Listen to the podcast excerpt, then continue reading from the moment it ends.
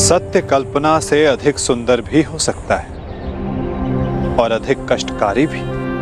मैं जानता था कर, परंतु मैं ये कभी नहीं चाहता था कि तुम इस कष्ट को सहो। अगर आप ऐसा नहीं चाहते तो ऐसा नहीं होता, केशव। एक बात मैं समझ चुका हूँ ये सृष्टि में सब आप ही की इच्छा से होता है, आप ही के अनुसार होता है। ठीक वैसे ही। जैसा आप चाहते हैं। पीड़ा केवल कष्ट नहीं देती मैं पीड़ा कभी कभी हमें उचित मार्ग चुनने में हमारी सहायता भी करती है। एक पीड़ा कभी कभी हमारे अन्य कष्टों का निवारण भी करती है। कर्ण। इस सत्य का भान होना तुम्हारे लिए उचित था। परंतु अब मैं तुमसे ये जानना चाहता हूँ कि इस पीड़ा का तुम सकारात्मक प्रयोग कैसे करोगे? जिस सत्य ने मेरे जीवन को मेरे विश्वास को नकारात्मकता से भर दिया। उसमें क्या सकारात्मकता केशव उसमें क्या भलाई दिख रही है आपको? क्यों? क्या ये उचित नहीं? कि अब तुम स्वयं को सूद समझने की पीड़ा से मुक्त हो गए कि तुम्हें अब अपना वंश क्या कि अब तुम पूरे मन से, पूरे अधिकार से किसी भी क्षत्रिय के समक्ष जाकर अपना अधिकार मांग सकते हो। एक सत्य संसार बदल सकता है। और अब तुम्हारा संसार बदल चुका है मित्र। तो क्या ये श्रेष्ठ नहीं कि तुम अपना पक्ष और निर्णय दोनों बदल दो। तुम सबसे ज्येष्ठ कौनते होकर अर्जुन, भीम, युधिष्ठिर। इन सबसे ज्येष्ठ। और मुझे ये मानने में कोई संकोच नहीं कि तुम अर्जुन से अधिक श्रेष्ठ हो। परंतु ये दो शक्तियाँ ये दो भाई विपक्ष में क्यों मित्र?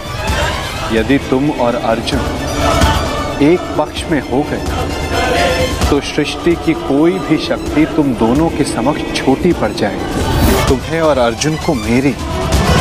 वासुदेव तक की आवश्यकता नहीं पड़ेगी, मित्र। युधिष्ठिर तुम्हारा अनुज होगा। और बाकी शेष पांडव भी। तनिक सोचो। जो परिवर्तन तुम अंगराज बनकर ना ला सके वो परिवर्तन तुम हस्तिनापुर के सम्राट बनकर ला पाओगे। सूर्य पुत्र कौनते सम्राट गढ़ जो संसार को एक प्रकाशमान युग की ओर ले जा सकता है? मैं केवल तुम्हारे भविष्य की बात नहीं कर रहा हूँ कर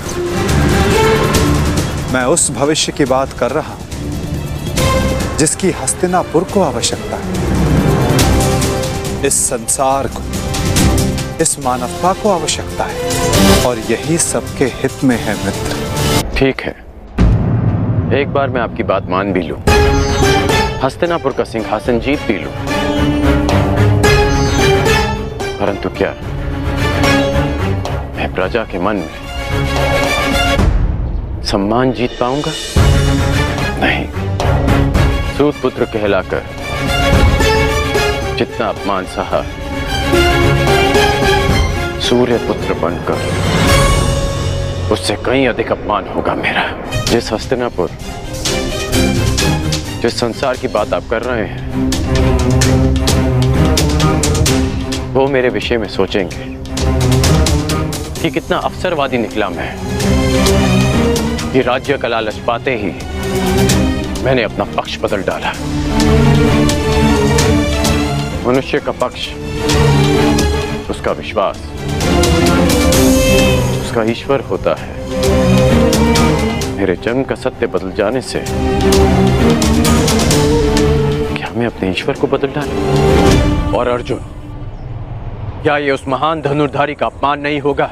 युधिष्ठिर जिसने तेरह वर्ष वन में काटे क्या ये उसके अधिकार का हनन नहीं होगा? और दुर्योधन का क्या है? दुर्योधन की मित्रता ने वट वृक्ष बनकर मुझे संसार के ताप से बचाया। मुझे छाया दी। और जो वृक्ष छाया देता है, उसे काटा नहीं जाता। उसकी रक्षा की जाती है। धिक्कार होगी मुझ पर। यदि ऐसा विचार मेरे मन में भी आया, मैंने आपसे पहले भी कहा है कि मैं जन्म में नहीं, कर्म में विश्वास रखता। और आप कह रहे हैं कि मैं अपना पक्ष बदल लूँ? मैं अभिभूत हुआ तुम्हारे इन वचनों से कर्ण परंतु मेरी इच्छा सदा यही है कि तुम मेरे साथ रहो और मैं तुम्हारे। परंतु निर्णय लेना तुम पर निर्भर करता है, मित्र। तो बताओ, कर्ण, तुम्हारा अंतिम निर्णय क्या है? तुम्हारे नए परिचय का, इस सत्य के भान का। क्या निष्कर्ष है? एक ही निष्कर्ष है और एक ही निर्णय या तो मेरे मित्र दुर्योधन के शीश पर राज मुकुट होगा, या इस कर्ण के धड़ पर शीश ही नहीं होगा। इसके अतिरिक्त और कुछ संभव नहीं है, केशव। आपसे एक विनती है, केशव। ये मेरी जन्म कथा गुप्त रखिएगा। यदि युधिष्ठिर को इसका ज्ञान हुआ। तो वो सिंहासन को ठुकरा देगा। और यदि उसने साम्राज्य मुझे सौंप दिया तो मैं उसे दुर्योधन को सौंप दूँगा।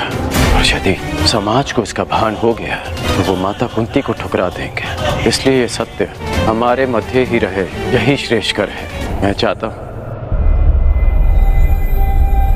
आप मेरी मृत्यु तक।